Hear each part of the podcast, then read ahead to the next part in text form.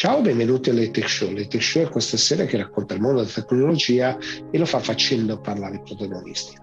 Lo scopo di questa serie ovviamente è fare cultura del digitale, quindi raccontare cosa possiamo fare con questi strumenti digitali per utilizzarli al meglio. Questa è una puntata piuttosto particolare perché avremo delle fintech al performance marketing, avremo la sicurezza dei dati e il data management e avremo anche un piccolo discorso sui videogiochi e su come il governo può aiutare questa industria. Come sempre vi invito a mettere i like, iscrivervi al canale, condividere quello che state vedendo, nonché se lo state vedendo in tv, che è la versione leggermente diversa, non vi chiedo altro che eh, segnalare insomma, che avete gradito questa trasmissione. Se avete suggerimenti, curiosità, ma anche critiche, non esitate a contattarci.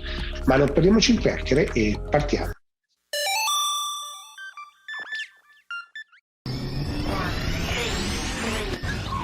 Allora, sono qui con Paolo Sironi. Paolo Sironi è una vecchia conoscenza, è una delle persone che conosco più all'interno del mondo delle fintech, però visto che lavora in IBM, Paolo, forse è meglio che ti presenti tu e ci spieghi un po' cosa stai facendo.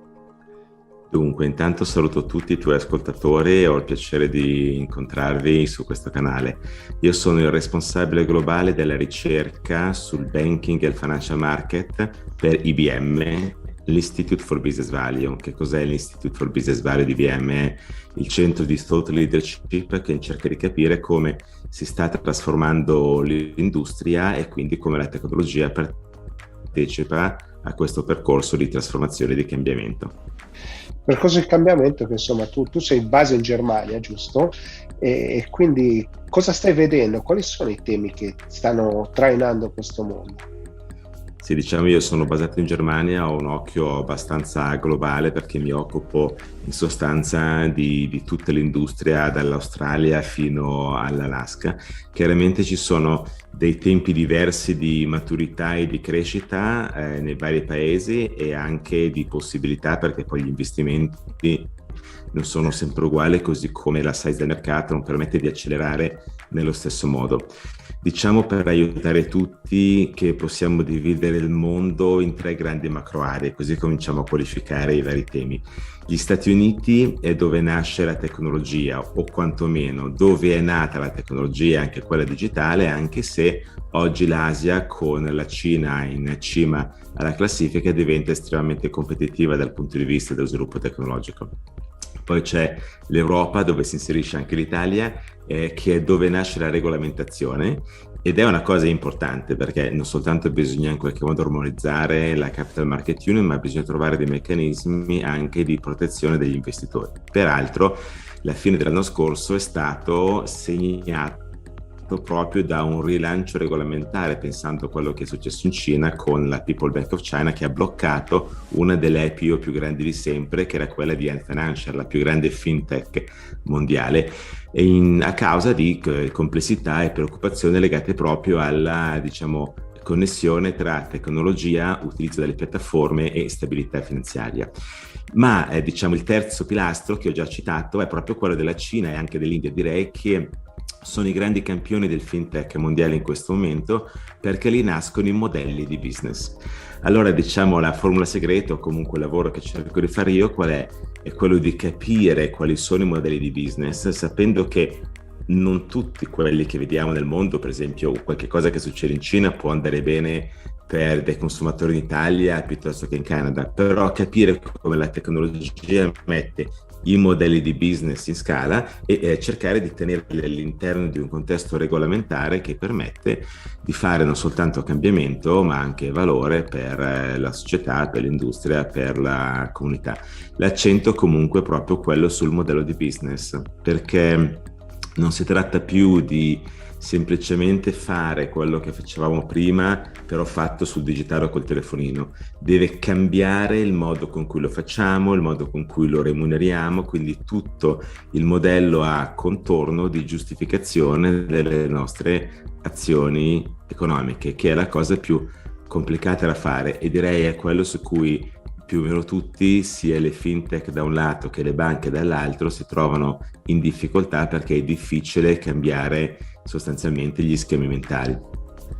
Assolutamente, io insomma, mi, mi, scontro quasi tutti i giorni con, con, con, le istituzioni bancarie e finanziarie italiane, quindi so quali sono le, le difficoltà, no? però se dovessi dare dei consigli, al di là delle grandi istituzioni, ma io penso più alle piccole, le, le fintech, a quelle che stanno un po' emergendo, quali potrebbero essere?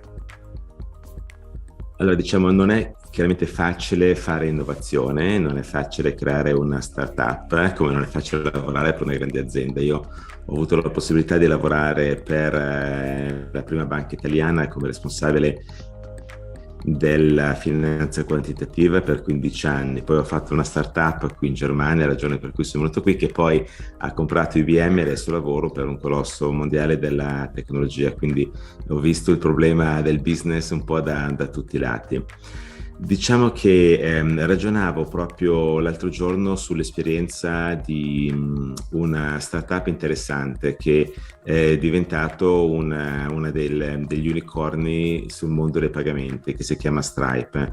E perché vorrei portare l'attenzione agli ascoltatori oggi? Perché le ragioni per cui Stripe è riuscita a diventare così importante, facendo un challenging anche di campioni eh, del mondo dei pagamenti digitali nel Western World come PayPal è basata su alcuni, eh, alcune cose importanti che sono delle lesson learned che vanno bene per tutti. La prima cosa, chiaramente hanno cominciato con un prodotto che è semplice, la startup parte sempre dalla semplicità, ma con una visione chiara su come fare il bundling di altri servizi intorno a questo prodotto in modo tale da cominciare a scalare il valore. Ecco, io vedo spesso molti imprenditori che hanno una visione molto stretta legata alla disruption, con questo prodotto farò una disruption di mercato, ma non hanno una visione di come ricominciare a costruire un valore su quella disruption, soprattutto perché spesso questi elementi semplici hanno poco margine perché devono essere in qualche modo breakthrough, quindi se non si ha una visione su come aumentare il valore sarà difficile poi essere sostenibile. Secondo insegnamento importante, eh, hanno trovato la community di riferimento. È importante capire quelli che sono i diciamo, compratori già motivati, soprattutto quando si vuole fare rete bisogna entrare in un concetto di piattaforma perché convincere è sostanzialmente molto costoso. Allora che cosa hanno fatto? Anziché andare da tutti i proprietari di business, eh, dato che il loro lavoro è quello di creare eh, il collegamento al sistema di pagamenti con delle soluzioni delle API per quelli che hanno un'application sul telefonino piuttosto che un sito web, hanno eh, targettato il mondo degli sviluppatori, quindi facendo vedere agli sviluppatori che avevano una soluzione sostanzialmente semplice che permetteva loro di fare il lavoro in modo veloce senza dover andare a investigare troppo quelli che erano tutti i fondamenti in qualche modo tecnici e metodologici. Quindi gli sviluppatori, che sono quelli cui poi dopo gli oneri del business vanno a chiedere di fare la cosa, si sono trovati sostanzialmente favorevoli a utilizzare Stripe perché aveva degli elementi effettivi di semplicità e di chiarezza. Ma il terzo punto qual è stato? Che hanno dato un'offerta trasparente. Io sono da sempre attento al tema della trasparenza l'ultimo libro che ho scritto, che ho pubblicato, eh, durante il World Economic Forum a Davos due anni fa, è proprio la Financial Market Transparency, perché la trasparenza è quel pilastro di governance che permette alle piattaforme, alle economie, alle democrazie, a tutti i business in qualche modo di rimanere sostenibili e di creare valore. Ecco allora che dando trasparenza al modo con cui i loro clienti pagavano l'accesso al sistema dei pagamenti, permesso hanno potuto non soltanto di partire con un margine, ma di creare fiducia sostanzialmente, perché gli sviluppatori che apprezzavano il prodotto e capivano come si andava a pagare erano loro stessi la forza vendita che permetteva di passare attraverso procurement per prendere questo servizio, perché erano già in grado di spiegarlo e tutti comprendevano la value proposition. Quindi dal piccolo si sono creati un network, se vogliamo, basato sulla semplicità, sulla trasparenza e sulla visione sostanzialmente eh, di insieme e questo gli ha permesso in qualche modo di crescere velocemente ed è, diciamo così, sotto gli occhi di tutti. Allora queste sono le tre, se vogliamo, cose che io vorrei diciamo, portare all'attenzione di tutti gli imprenditori italiani, di tutti quelli che fanno fintech su cui si devono sostanzialmente eh, confrontare.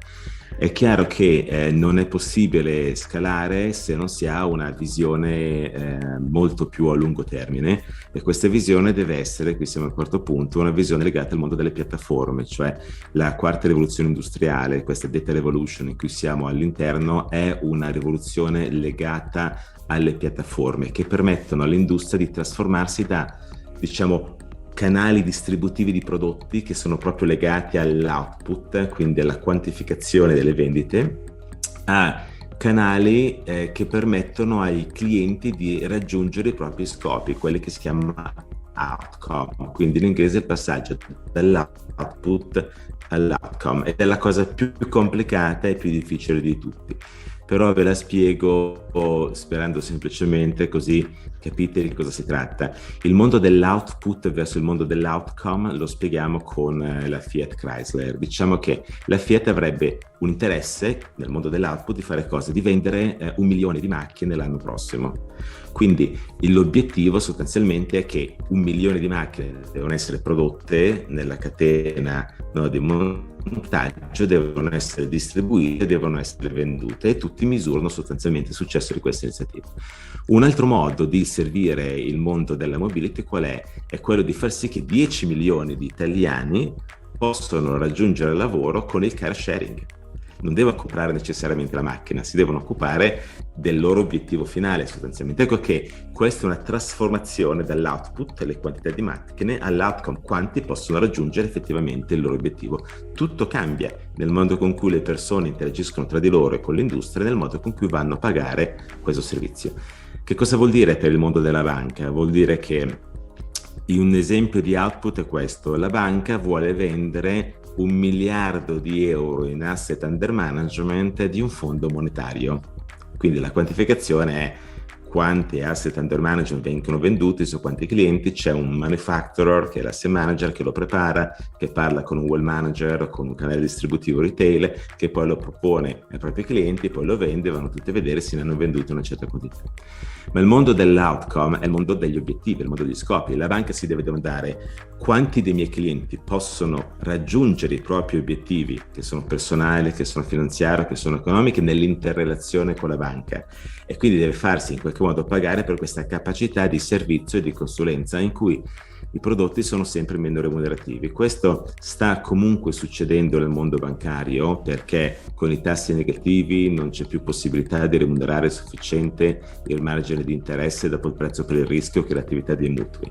Con la MIFID 2, con l'attività di trasparenza regolamentare, stanno scendendo i margini sui prodotti che comunque a tassi zero hanno poco spazio in che modo di verifica. Questo si vede soprattutto negli Stati Uniti dove il passive investing ha già in qualche modo nullificato le commissioni all'interno degli ETF e dei fondi passivi e lo sta facendo anche per quanto riguarda i fondi attivi, quindi le banche si stanno in qualche modo riposizionando cercando di definire un valore, cioè un metodo di pagamento che è sul cliente che non è nei prodotti. Lo vediamo chiaramente in Italia, le più grandi banche hanno, diciamo, se guardiamo il bilancio, le revenues che vengono dal margine di intermediazione, non da quello di interesse. Pensate che la più grande banca svizzera, che è UBS, non è più una banca secondo il Fuzzer Russell, perché a luglio dell'anno scorso il Fuzzer Russell ha detto che UBS esce dall'indice delle banche ed entra in quello degli asset manager, così come la seconda banca svizzera, Credit Suisse, è stata classificata come una diversified financial conglomerate. Ecco allora che si sta verificando una trasformazione per cui il prodotto bancario non è più capace di generare le revenues come faceva precedentemente nei canali distributivi. Mettere al centro il cliente pensando di usare i dati semplicemente per fare un targeting migliore dei prodotti sul cliente non potrà essere sostenibile nel lungo periodo perché questi prodotti hanno un margine sempre più piccolo. Ciò che bisogna capire è come creare, io la chiamo una human centricity per differenziare dalla centralità del cliente, no? la centralità dell'essere umano, come trasformare verso l'outcome economy. E con molte fintech, secondo me, non hanno compreso questo meccanismo che anche le banche hanno fatto fatica a capire, laddove però il sistema bancario a livello internazionale ha cominciato a spostarsi in questa direzione. Io penso che coloro che riusciranno ad averne una maggiore consapevolezza avranno la possibilità di fare il passo successivo, quelli che non avranno questa consapevolezza probabilmente non ce la faranno. Allora, la cosa è molto interessante, ma se vogliono seguirti da qualche parte, dacci un po' dei punti di riferimento per seguirti, dei blog, podcast. Insomma. Allora, no, diciamo, qualche aggiornamento lo faccio sul mio sito internet che è thepsironi.com come The Financial Times. Eh, ho creato questo eh, vent'anni fa me lo porto dietro, è la mia personal identity digitale, quindi thpsironi.com oppure su LinkedIn, eh, sono anche su Facebook, eh, su, su, Twitter, sempre con lo stesso acronimo, però direi su LinkedIn dove mantengo più attive le, le comunicazioni pubbliche, sia quelle legate al mio pensiero, alla mia letteratura, che quelle legate al lavoro che faccio in IBM quando pubblico degli elementi di ricerca o dei punti di vista che sono sempre punti di vista legati all'industria, non legati in qualche modo alla nostra offerta, perché il mio ruolo è proprio quello di comprendere i modelli di business nell'intersezione con la tecnologia all'interno di un framework regolamentare che è sempre diverso. Singapore è diverso eh, rispetto all'Italia che in Canada, ma ci e sono tanti punti di contatto. Quindi, quindi non è solo diverso, ma continua ad evolvere. È in continua evoluzione, ma diciamo sì, è in continua evoluzione, ma ci sono dei trend precisi. Quello che io identifico sono dei trend precisi. Allora, avendo avuto la possibilità di girare ogni angolo del mondo rotondo, che è una contraddizione in termini, ehm, ciò che ho avuto la possibilità di comprendere che cosa tutti questi posti, queste jurisdictions hanno in comune, che cosa hanno di diverso. ciò che hanno in comune è veramente importante perché tutti lo devono avere. Poi devono essere in grado di capire come localizzarlo all'interno della propria jurisdiction, cioè in Italia è diverso rispetto che negli Stati Uniti o in Brasile. Um, ma i grandi trend eh, che sono sottostanti sono legati non tanto alla tecnologia, ma alle condizioni macroeconomiche in cui le economie mondiali si stanno sostanzialmente dibattendo, al cui cuore c'è sostanzialmente la finanza. Oggi succede un po' che la finanza, che era quell'industria trasversale a tutte le altre industrie, perché tutti hanno bisogno di pagamenti, di finanziamenti, eccetera, viene disintermediata dalla tecnologia perché il digitale è trasversale a tutti. Prima c'erano tante tecnologie diverse, no? Oggi il digitale comincia ad essere quel nuovo elemento trasversale. Ora, Siccome però le condizioni macroeconomiche a contorno per fare economicità sono comuni sia alla finanza che al digitale, è capire quegli elementi nel cambiamento del modello di business che permettere di comprendere dove si sta andando con l'aiuto della tecnologia. E questo lo, lo, lo, cito soltanto qui, poi se mi seguirete su LinkedIn potrete approfondire con me questa cosa. Ci sono due grandi tendenze, una è quella che chiamo del contextual banking, quindi di creare delle piattaforme non bancarie all'interno del quale il mondo banca e finanza si sta inserendo. Semplicemente come prendere dei mutui su Amazon oppure quando paghiamo per Uber sostanzialmente utilizziamo un servizio bancario mentre prendiamo una corsa col taxi e comunque all'interno c'è tutta una serie di cose che permette di collegare con trasparenza e fiducia il nostro conto corrente, alla carta in banca, no? per fare i pagamenti. Quella è la contestualizzazione. Dall'altro lato invece c'è la trasformazione verso la banca consapevole che è quella della pianificazione finanziaria che porta con sé anche il mondo del credito come remunerazione che è una relazione bancaria però trasformata, in cui non c'è più canale distributivo di prodotti, ma c'è lo sforzo fondamentale di creare comprensione insieme al cliente su come preparare i propri piani finanziari. Lo vediamo negli Stati Uniti, Morgan Stanley, in Svizzera, UBS, lo vediamo in Goldman Sachs che cerca di fare la stessa cosa in meno anni, ma con l'utilizzo della tecnologia eh, questo è dove la banca manterrà la sua differenziazione rispetto alle piattaforme di contestualizzazione che sono quelle più tipiche del mondo e-commerce, del mondo travel o comunque di quelle cinesi come Ant Financial e, WeChat che sono legate alla comunicazione. Va bene Paolo, grazie mille per il tuo tempo, hai fatto un discorso bellissimo e voltiamo pagina.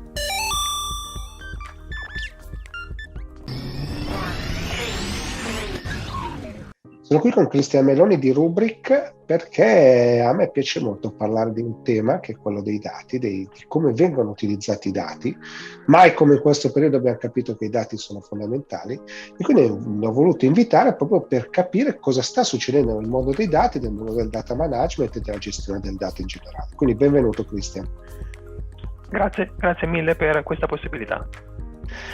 Ora, Mm, mi permetto di introdurre l'argomento uh, magari con um, diciamo, una questione che è un po' davanti agli occhi di tutti sulla quantità di dati da gestire. Uh, questo è il, l'argomento più importante perché si parte sempre da lì. Poi non è solo questo perché vedremo magari in questa chiacchierata come non è più solamente la mole di dati ma anche la eh, posizione di questi dati che bisogna gestire. Una volta tutti i dati magari c'erano molti di meno ma erano eh, all'interno di eh, vecchi centri di elaborazione dati diventati poi nei decenni data center, però poi oggi sappiamo che non è più così, i data center sono diventati da data center tradizionali data center cosiddetti ibridi, quindi è arrivato il concetto concetto del cloud, di tutto quello che ci sta intorno e negli ultimi anni poi si è iniziato a parlare anche di periferie, di edge, di dispositivi mobili e tutto il resto. Quindi il messaggio in realtà è un po' doppio, da un lato quantità di dati, crescite davvero esponenziali, penso che non vengano neanche fatte più previsioni su che numeri, eh, dove arriveremo come quantità perché eh, sono veramente numeri spropositati. Anche perché poi sta esplodendo l'Internet of Things, quindi con l'Internet of Things addirittura esploderanno i punti di raccolta. Quindi quantità e locazioni differenti dove eh, raccogliere i dati, conservarli, ma soprattutto mi permetto di dire eh, proteggerli, salvaguardarli, perché eh, se è vero che da un lato è, è, difficile gestirli nel modo corretto perché ce ne sono troppi e in troppe eh, locazioni differenti, l'altro punto importante, essendo diventato il dato forse uno delle eh, il, l'oro del nuovo millennio, eh, dobbiamo gestirlo e proteggerlo nel modo corretto per evitare furti, per evitare eh, ricatti come eh, sta succedendo appunto negli ultimi anni. E fare questo in una situazione del genere con tantissimi dati e tante location è veramente veramente complesso. Quindi il primo messaggio che mi, mi piace lanciare sempre quando si parla di data management è dobbiamo tornare alla semplicità trovare la semplicità in questa complessità che si è venuta a creare con gli anni Complessità che è sempre crescente, quindi non si ferma mai. Assolutamente, assolutamente. Semplicità, mi piace parlare di semplicità perché eh, parlando poi di, di, tecnologie, in realtà eh, il mondo è andato molto avanti, la tecnologia è andata molto molto avanti e eh, ci sono le tecnologie oggigiorno sul mercato in grado di proteggere e gestire in maniera semplice e sicura eh, questo grosso problema dei dati. Ci sono assolutamente. Eh, bisogna avere voglia di eh, andare a cercare le tecnologie giuste uscendo, uscendo un po' da quella che è la eh, propria comfort zone. Anche noi come azienda Rubric sicuramente siamo eh, meno conosciuti di tanti altri brand blasonati che sono sul mercato da 30-35 anni e purtroppo utilizzo questa parola, nostro, la, nostra, la nostra nazione è anche abbastanza io utilizzo una parola legacy senza, senza, eccezioni negative, ci mancherebbe nella parola legacy, però sicuramente un po' difficile al cambiamento e quando io sono nella mia comfort zone eh, utilizzo quel brand magari di tre lettere molto molto eh, storico e sono sicuro che magari dall'alto il mio presidente non mi verrà mai a dire ma perché hai fatto quella scelta, comunque sto utilizzando una delle aziende più grandi del mondo, quindi questo forse è il problema più grosso con il quale per esempio ci scontriamo noi oggi. E quindi non tanto con tecnologia concorrente correnti, ma con il eh, non fare niente, restare con quello che si ha. Certo, siamo... è un problema di cultura, no? Cioè, banalmente, al di là, al di là del, tra virgolette, pararsi il culo di qualche manager che insomma comunque vada viviamo anche di questo, quindi non è che eh, certo. non, non, prendiamola come un'accezione negativa, però giustamente uno dice vabbè, nessuno mi viene a dire niente. D'altra parte manca un po' la cultura dei vertici aziendali per capire forse questa innovazione potrebbe tornarci utile, no? E quindi come fate un po' a coinvolgerli? Allora, diciamo che eh, brutto a dirsi, però eh, il modo più semplice è aspettare che qualcuno si scotti questa capisco che non è eh, una, una, bellissima cosa da, da, riportare, però se uno legge il giornale, magari non il giornale, però diciamo, mi piace questa eh, vecchia visione di leggere il giornale e scopre ogni giorno, ogni santo giorno che in tutte le parti del mondo ci sono centinaia di aziende che per esempio sono rimaste vittime di questa bruttissima parola che va sotto il concetto di ransomware, quindi che sono sotto scacco da qualche eh, criminale in qualche parte sperduta del mondo che gli sta bloccando i propri dati. E quindi torniamo al concetto della, dell'importanza del dato. Sono bloccati e quindi sono a un bivio, anzi probabilmente anche a un trivio. Da un lato non ho fatto gli investimenti giusti, ho preferito stare nella mia comfort zone, oggi mi trovo una bella schermata che mi dice, eh caro mio, o mi fai un bel bonifico in Bitcoin ovviamente non, non, funziona proprio così, ma tanto per banalizzare un po' la questione e renderla un po' più eh, leggera, oppure entro 5 giorni i tuoi dati sono sul mercato nero piuttosto che te li cancello tutti e tu cara azienda non avrai più eh, il tuo bene più prezioso.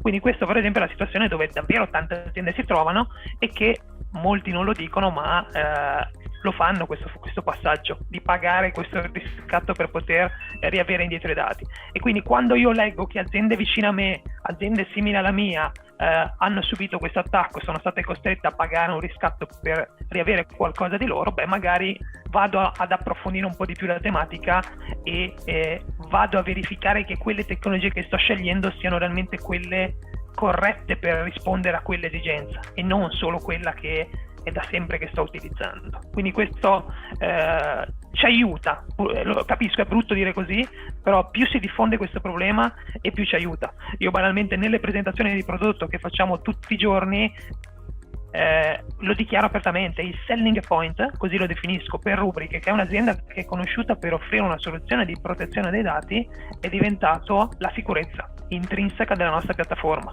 Quindi quello è diventato il vero selling point di oggi. Quindi il punto di differenziazione è la sicurezza e questo è, è chiaro, no? Eh, ma come, cioè se dovessi dare dei consigli ad un'azienda oggi su proprio la gestione del dato, cosa, cosa, cosa potresti suggerire? Beh, intanto uh, approfondire realmente che approfondire e verificare realmente, magari anche con tante belle simulazioni del caso, che i dati che io penso di eh, proteggere con le tecnologie che sto utilizzando siano realmente protetti. Sembra un, un, un, un, gioco di parole, ma devo essere realmente sicuro che siano protetti. E quindi magari test di restore periodici, eh, verifica di consistenza dei dati. Quindi questo è fondamentale, questo si, anche, si faceva anche tante volte in passato. Dall'altra però eh, ci devono essere delle, delle, aziende specializzate in sicurezza che magari simulando anche eh, attacchi o situazioni abbastanza di criticità eh, vadano a verificare realmente che i dati siano al sicuro, protetti ma che nessuno dall'esterno o dall'interno dell'azienda, perché questo è un altro eh, dettaglio non trascurabile, eh, possa comprometterli. Perché credimi, la maggior parte delle soluzioni tradizionali presenti sul mercato, se implementate e non eh, ovviamente elaborate con settimane di eh, attività di ardenizzazione, di workaround, comunque ci devo mettere tanto a mano per riuscire a garantire la, la protezione, in realtà non sono sicure, ma non perché non sono sicure le soluzioni, perché per, le, per la tipologia di, eh, di infrastruttura che richiedono, risalente magari a 30 anni fa, perché quello è il lasso di tempo che è passato da quando sono state lanciate sul mercato, non sono in grado di eh, proteggere le aziende dalle minacce odierne. Quindi il messaggio e consiglio che do sempre io è verificate realmente le tecnologie che state utilizzando, eh, fate dei test eh, periodici di analisi dei dati eh, backupati, dei propri set di backup, delle simulazioni, perché no, di, di attacco e ci piace consigliare anche per esempio di avere un piano di remediation. Quindi molti dicono, a me non mi piace dirlo, però molti dicono che non è questione di eh, se ma di quando, che tutti saremo attaccati perché sappiamo che se vogliono farlo sono in grado di attaccare qualunque tipologia di azienda. Quindi sapendo che potrebbe succedere, qual è il mio piano di remediation? E quindi adesso indipendentemente dalla tecnologia che sto utilizzando, mettiamoci proprio nei panni in cui ci svegliamo, uno ci sveglia una telefonata in piena notte e ci dice i, i miei dati aziendali non sono più disponibili, tutti i miei server sono offline con questa richiesta di riscatto. Che cosa facciamo? Quindi qual è il mio piano di remediation? Quello forse ancora più importante degli altri test. Deve esserci perché grazie a quello un'azienda può continuare a, eh, propria vita, perché sappiamo anche di tante aziende che purtroppo hanno dovuto chiudere cioè sono proprio fallite perché non avendo più i propri dati, non ho un dato di backup, non ho il mio dato di produzione, cosa posso fare? Chiaro, eh, no, no, ma hai ragione. Poi, insomma, sui temi ti ricoinvolgerò, sappilo su, su questi temi, perché poi c'è eh, il data management, eh, coinvolge la data governance, sono tanti, tanti aspetti e quindi per oggi diciamo, possiamo chiudere qua e va benissimo, però nelle prossime settimane vorrei ricoinvolgerti che andiamo a prendere qualche altro aspetto della, di questa, del, di, della gestione del dato in generale.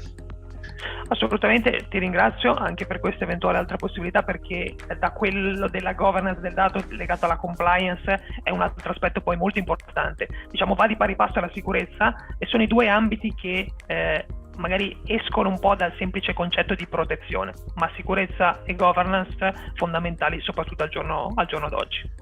Va bene, allora Cristian, grazie mille per la chiacchierata e voltiamo pagina.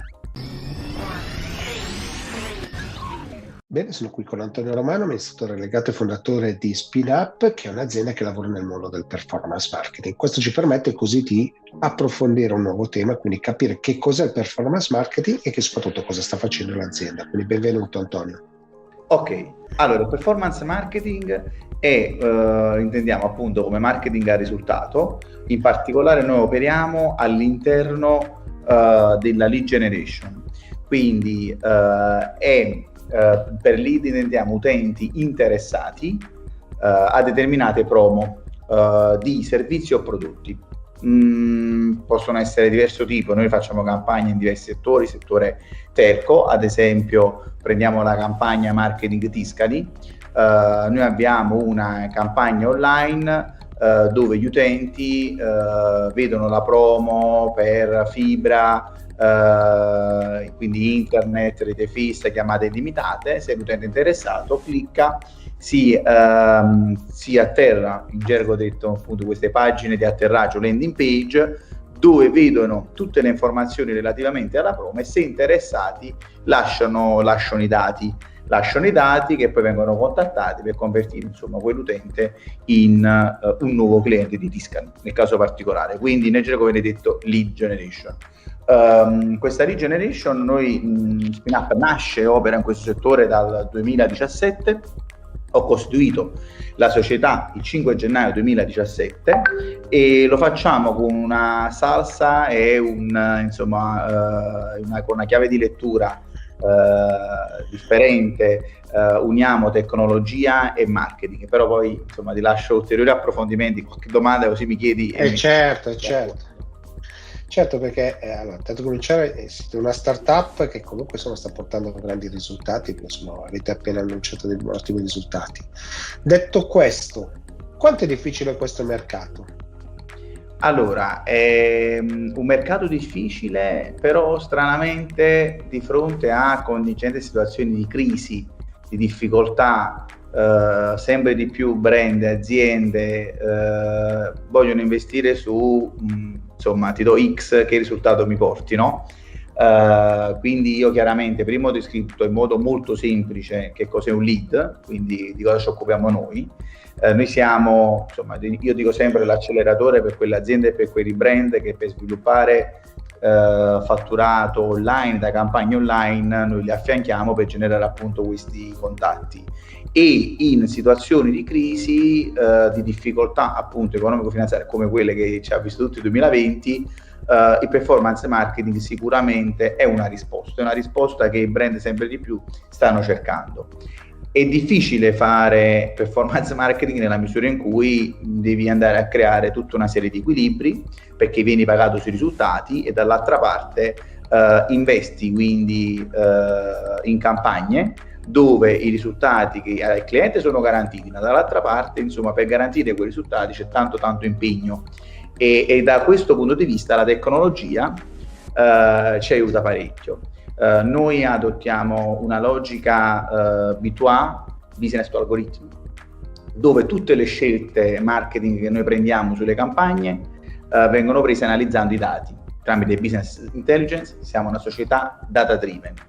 Quindi eh, dal lato è vero che facciamo il marketing, ma lo facciamo con il grandissimo contributo e supporto della tecnologia.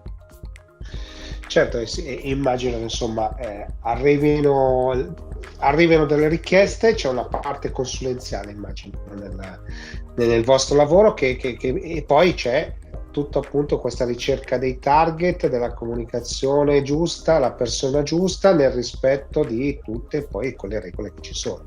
Assolutamente. Quindi vivete in un, insomma sempre tra i paletti sempre più stretti che ci sono. Insomma. Come si dice, la coperta è corta, no? Quindi eh, bisogna essere bravi a riuscirsi a riscaldare nonostante il freddo. Però la coperta è corta perché appunto le variabili sono tante e diverse. Uh, il processo che noi facciamo quando veniamo ingaggiati noi operiamo nel, nel, nella lead generation nelle seguenti industry nei seguenti settori telco, energia, finance, insurance education nel qualche cliente abbiamo nel settore dell'editoria noi dobbiamo appunto garantire un risultato. La nostra, tra virgolette, consulenza è proprio implicita nella, nel, nel, successo no? della campagna, nel senso che noi non veniamo né pagati e remunerati a fee per la gestione di un budget media e né veniamo pagati perché diamo una particolare consulenza, ma la nostra consulenza la facciamo ogni giorno a, se, a noi stessi quando dobbiamo portare dei risultati. Um, ed è un mix di fattori nel senso che colpire la giusta audience, noi mh, diciamo la nostra caratteristica principale, sempre raccontando in modo semplice quello che facciamo, acquisiamo tantissimo traffico dai social, solitamente no, c'è proprio un, uh, si radice sempre che la domanda, uh, che, che, che su Google c'è una domanda consapevole, sui social ci sia una domanda latente ovvero che l'utente che cerca qualcosa su Google è perfettamente motivato, ingaggiato a farlo, scrive su Google e trova quello che sta cercando. Chiaramente dall'altra parte quindi il traffico Google di iper qualità viene gestito internamente da questi grandi brand perché noi collaboriamo con grandissime realtà certo. eh, e grandissimi brand e quindi solitamente il canale Google viene gestito internamente.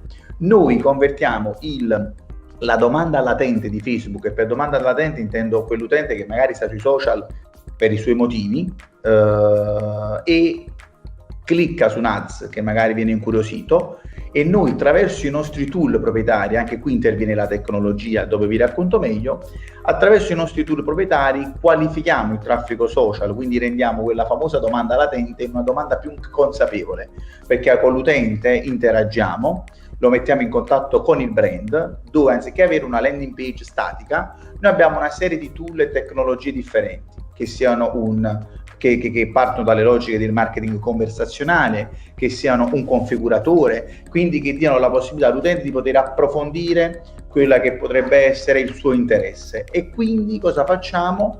Quella rendiamo, eh, puliamo, passiamo, passiamo il concetto, insomma, rendiamo qualitativo il traffico social Infatti le, eh, i tassi di conversione dei nostri lead in nuovi clienti per i nostri clienti è molto alto e questo ci ha consentito di crescere in modo molto veloce. Uh, la tecnologia noi la applichiamo sia Uh, Gigi, mi senti? Sì, sì, sì. Ok, ok, ok, perché ehm, la tecnologia la applichiamo sia in termini di processo che in termini di prodotto. In termini di processo, uh, noi riusciamo, appunto, come dicevo prima, attraverso tutte le nostre tecnologie a prendere delle scelte consapevoli in termini di quanto budget allocare, dove allocarlo, quale, su quale creatività allocarlo, su quale audience allocarlo, su quale tool allocarlo e dall'altra parte incorporiamo eh, ehm, quello che secondo quello che è la qualità dei nostri lead per i nostri clienti per poter ottimizzare la campagna. Quindi quello che solitamente l'occhio umano non so, potrebbe impiegare due mesi per arrivare a delle scelte, noi con la tecnologia impieghiamo tre giorni. Certo, c'è immagino sicuramente una continua ricerca e sviluppo su questo, no? perché se siete una data driven company chiaramente il dato è il vostro, il vostro petrolio ma poi va raffinato e lavorato. Assolutamente. Che cosa il processo è un processo uh, di autopoesi, risorse che generano risorse e mi spiego. Uh, il team marketing prende delle scelte, quindi parte una campagna, si definisce l'audience, si fanno tantissime creatività, uh, tantissimi copy differenti per quella campagna, si parte con diversi tool, noi abbiamo diversi tool proprio per questo e quindi si fa un impianto. Questo impianto viene lanciato. Dopodiché il tool di BI interno che abbiamo, che abbiamo battezzato Brain perché è la mente di tutto, analizza i dati di risposta, che sicuramente gli algoritmi dei social, quindi Facebook, dà delle risposte. Ma attraverso la, diciamo così, questo strumento interno che abbiamo, eh, uniamo tanti elementi che magari da solo Facebook non è, non è in grado di darci in, in, con quella velocità e quindi vediamo com'è, com'è l'esito di quella strategia. E abbiamo i, le risposte in tempo reale. Dopodiché prendendo queste risposte le andiamo un attimino ad affinare, affiniamo, affiniamo, facciamo quindi un fine tuning uh, un bootstrapping operativo costante e continuo, fin quando poi quella campagna non arriva ad raggiungere un equilibrio che poi deve essere pronta per essere scalata.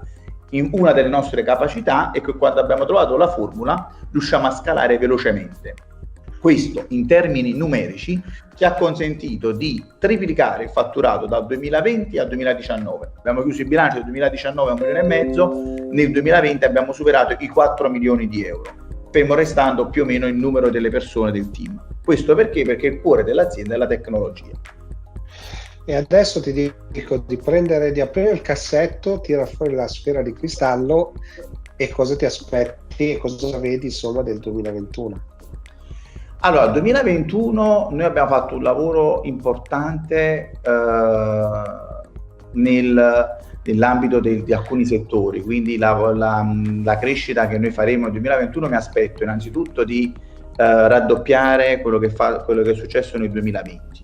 Uh, come lo raddoppiamo? Uh, applicando il nostro modello in, uh, in nuovi settori, continuare la sperimentazione e la ricerca di nuovi tool che possono ingaggiare e motivare di più l'utente e soprattutto fornire nuovi strumenti di business intelligence che ci consentono ancora di più eh, e soprattutto velocemente arrivare a delle scelte, perché sempre e comunque una scelta di timing, no? Io dico sempre che la risorsa più scarsa è il tempo e quindi è quello che ci dà tutte le risposte.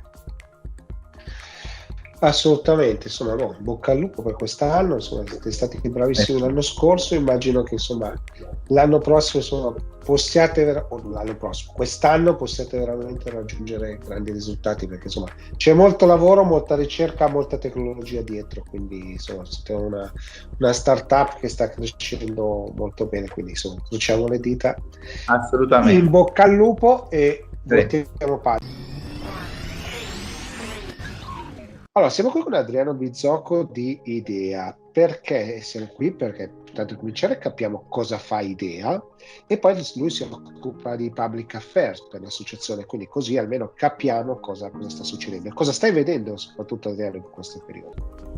Innanzitutto un ringraziamento per questo invito. Eh, Idea è eh, l'associazione di categoria che rappresenta l'industria dei videogiochi in Italia e quindi la nostra attività principale, prevalente, è quella di eh, in qualche modo promuovere eh, gli interessi, le iniziative imprenditoriali e la crescita del settore e lo facciamo rappresentando ehm, una vasta gamma di, di, soggetti, di operatori che sono i protagonisti dell'industria dei videogiochi. Quindi andiamo dalle multinazionali che hanno delle sedi eh, in Italia, passando per i publisher, gli investitori che tipicamente finanziano la produzione dei videogiochi e li distribuiscono, fino alle PMI italiane, eh, parliamo di medie, piccole, anche micro imprese che sviluppano videogiochi made in Italy, possiamo dire, e che ehm, in questo momento sono al centro e sono protagoniste di quello che è dei diciamo delle, delle, più grandi novità che abbiamo visto in Italia negli ultimi anni, e cioè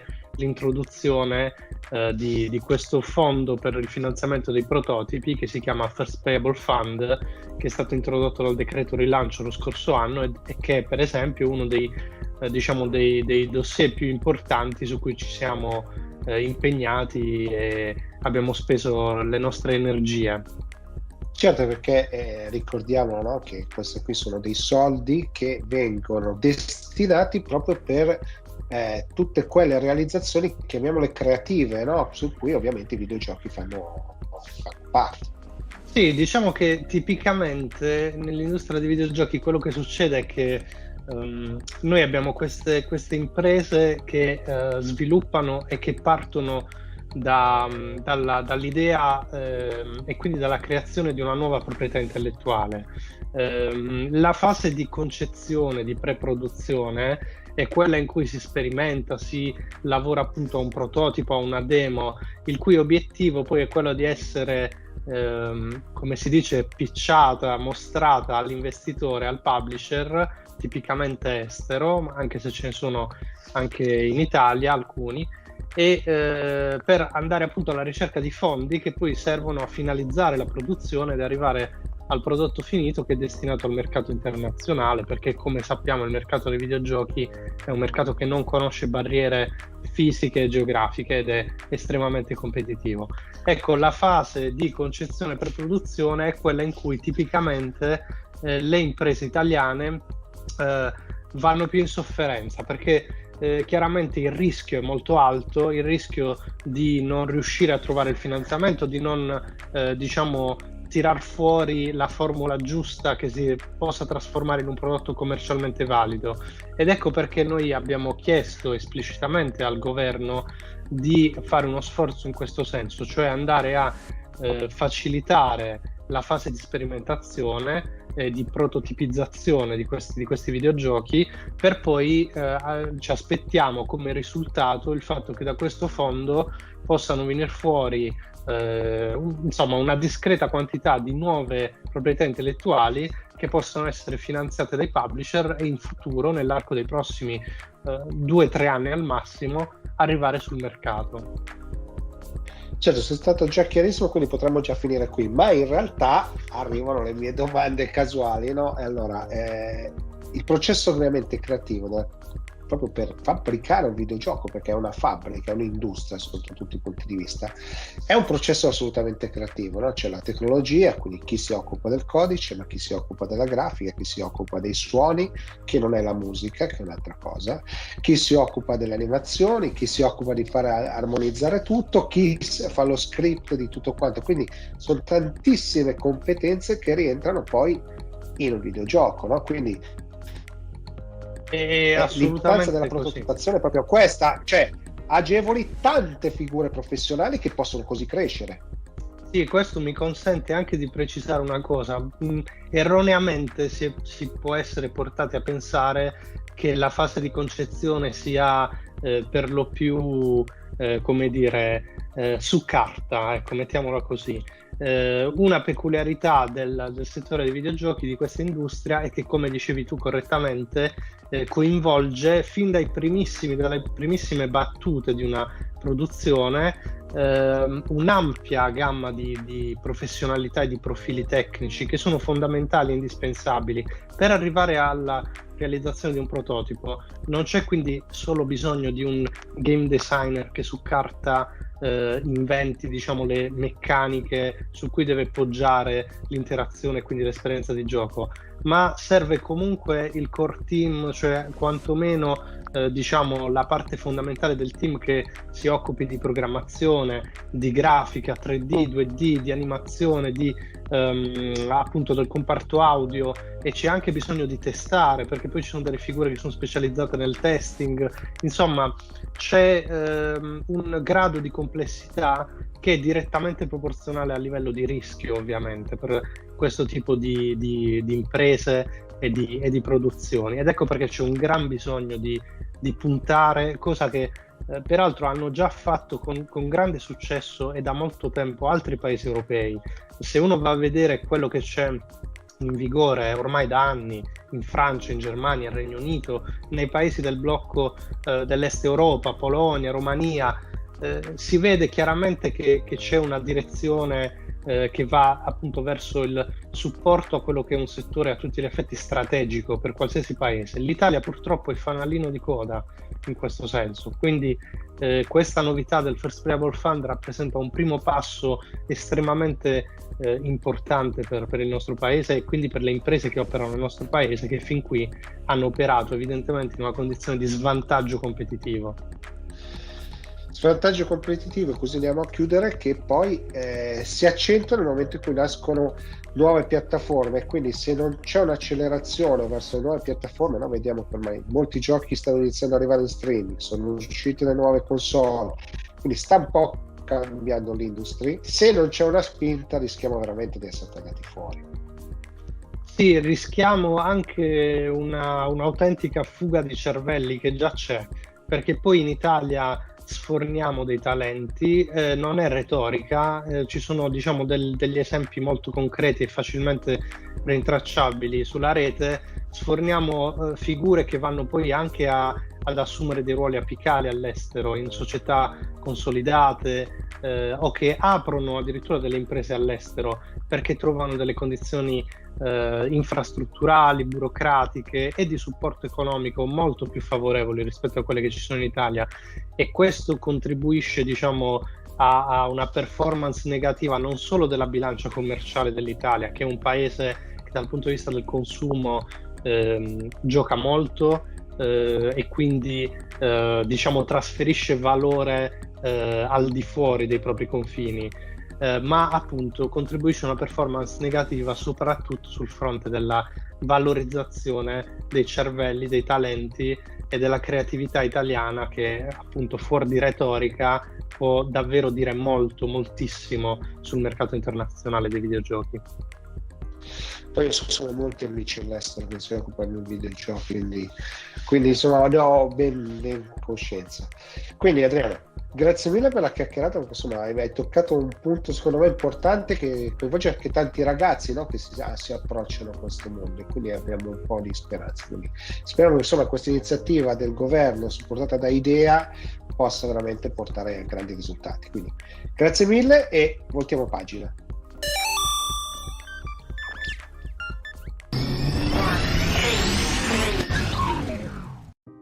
Bene, siamo giunti al termine anche di questa puntata dell'Electric Show. Come sempre vi invito a mettere i like, iscrivervi al canale, condividere, insomma farci sapere che vi è piaciuto e anche se l'avete vista in tv, insomma fateci capire che l'avete gradita in modo che possiamo un po' migliorare.